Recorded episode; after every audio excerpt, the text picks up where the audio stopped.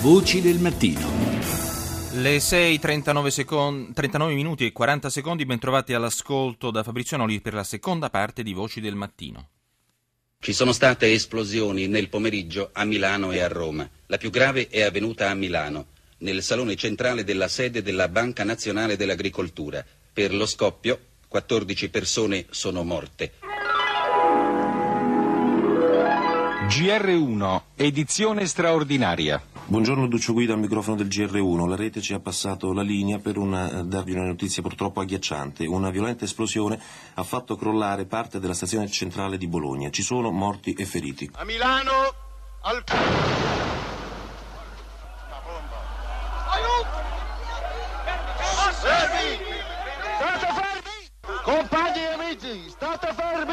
Tre colpi di pistola al torace hanno ucciso Massimo D'Antona, docente di diritto del lavoro ed ex sottosegretario ai trasporti. Questa sera, attorno alle 20.30 a Bologna, è stato ucciso il professor Marco Biagi, giurista del lavoro, consulente del Ministero del Lavoro.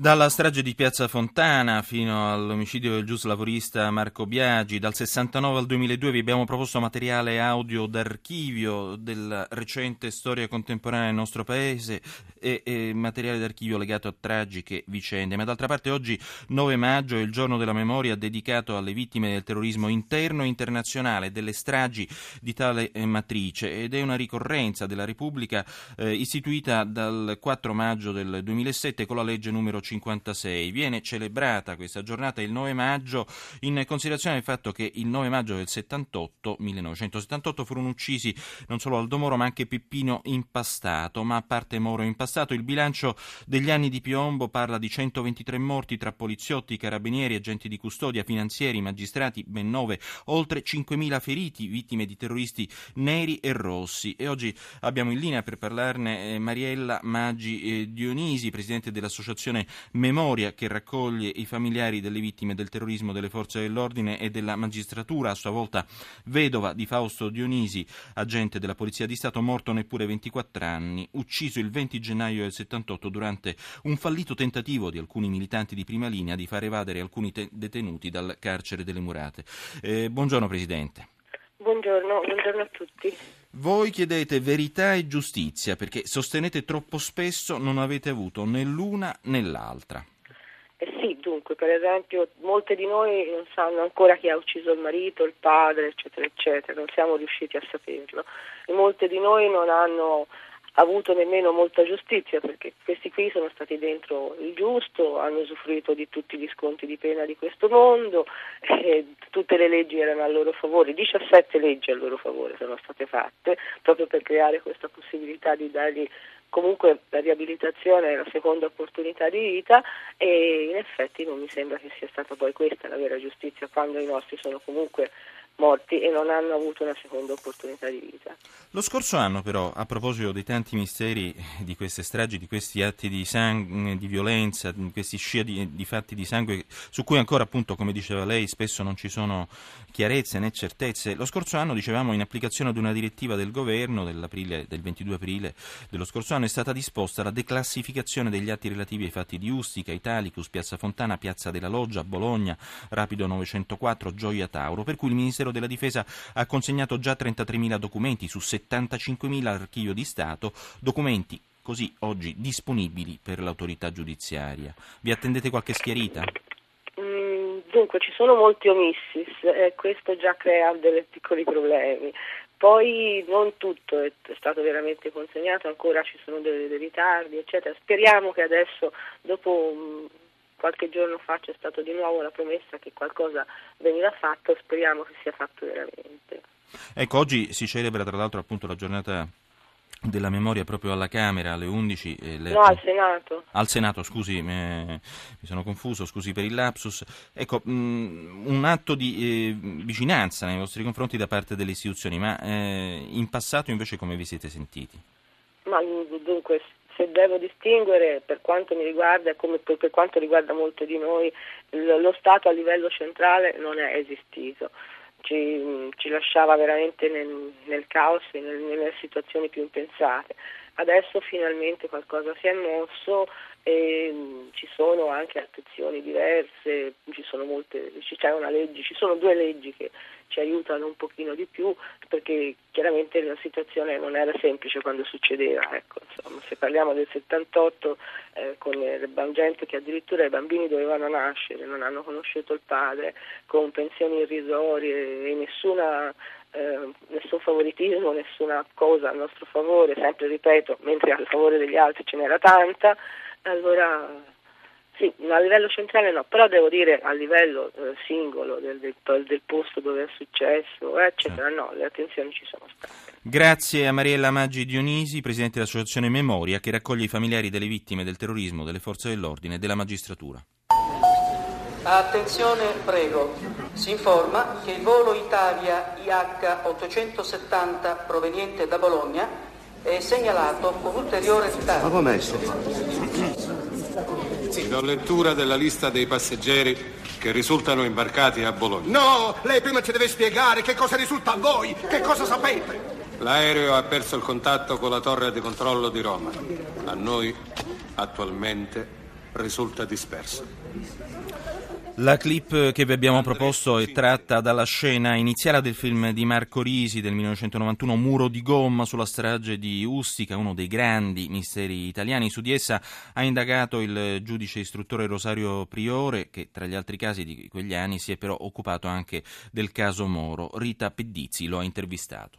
Il caso Moro si è scavato a fondo, il caso è stato affrontato da personale che in un certo senso si era fortificato rispetto al, ai primi anni del terrorismo dove devo dire che si era forse impreparati, ma poi la preparazione che è durata anni è stata in grado di fronteggiare il fenomeno e di arrivare a una ricostruzione dei fatti piuttosto completi. Sono ricostruiti gli organigrammi, si è arrivati a una serie di provvedimenti di individuazione dei responsabili e anche di assicurazione alla giustizia. Non vedo la, diciamo, una battaglia persa in questo, anche perché per anni il terrorismo, quello nazionale, non ha avuto voce. Queste organizzazioni tipo le BR erano organizzazioni autonome? Ma forse lo erano sul nascere in un certo senso, ma forse negli strati più, più alti sapeva che le BR erano collegate con il mondo esterno. Le BR facevano parte di una grande catena che si estendeva dal, attraverso tutti i paesi europei e anche forse fuori dall'Europa, che faceva capo poi ad alcune grandi centrali che in un certo senso dettavano la linea, le altre, quelle minori, la seguivano, obbedivano ai comandi che venivano spesso anche dall'estero e quindi forse questo, almeno nei primi tempi, sfuggiva alla comprensione di chi affrontava il fenomeno. Era veramente difficile ad arrivare a certe verità, perché poi sulla nostra strada venivano posti tanti di quegli impedimenti. Io per esempio mi riferisco alle indagini che sono state fatte sulle centrali francesi di questo fenomeno. In Francia c'era una grande centrale e mi riferisco anche alla distruzione di certe, di certe indagini. A volte con una notizia pubblicata su un giornale. Mi ricordo che l'indagine, quella che riguardava la centrale francese, per la quale in un certo senso forse per la prima volta i francesi stavano offrendo collaborazione, fu posta nel nulla per la pubblicazione dell'esistenza proprio di questa indagine che in un certo senso adirò e forse diede motivo alla chiusura certamente voluta anche da queste centrali del rapporto tra noi e i francesi e quindi mandò a monte un lavoro che era durato anni. Una fuga di notizie? Una fuga di notizie, appunto, appena furono emessi dei mandati di cattura. Dall'Italia o dalla Francia? La fuga venne in Italia, forse i francesi ben contenti di, no, di non contribuire più alle nostre indagini, trovarono motivo per chiudere ogni relazione e ogni aiuto alle nostre indagini. Stavamo indagando già sul caso Moro, fu un danno enorme. Ci sono state fughe di notizie che hanno favorito anche a volte i singoli imputati sotto osservazione e questo che doveva portare alla loro assicurazione alla giustizia e questi l'hanno fatta franca per anni. Se lei pensa che tanti capi delle BR sono stati in un certo senso protetti nelle loro latitanze, non devo ricordarlo io, sono stati in un certo senso protetti da altri paesi. Noi sulle prime avevamo instaurato un buon rapporto con la Francia, ci avevano fatto sapere anche che era loro conoscenza addirittura dal febbraio un'operazione di sequestro di una persona importante per la politica italiana, di un personaggio appartenente al partito di maggioranza nel nostro paese e questo è veramente impressionante perché i francesi sapevano dal febbraio di una grande operazione che stava per essere posta in essere dalle Brigate Rosse. Quindi sapevano da febbraio del sequestro Moro? Del sequestro di un personaggio di grande altezza del partito, perché a quel tempo c'era una certa incertezza nelle stesse BR, che erano incerte tra i vari personaggi del partito di maggioranza, che all'epoca era palesemente la democrazia cristiana. Le BR non avevano all'inizio la, la prospettiva solo su Moro, c'era anche Fanfani e c'era anche Andreotti. Poi questi progetti andarono a monte per obiettive difficoltà. Fanfani abitava in una strada che mi pare si chiamasse via Platone, che non aveva, non aveva una via di uscita, era chiusa. Andreotti abitava a Corso Vittorio, quindi in una zona, come loro dicevano, sommamente militarizzata, quindi la scelta cadde su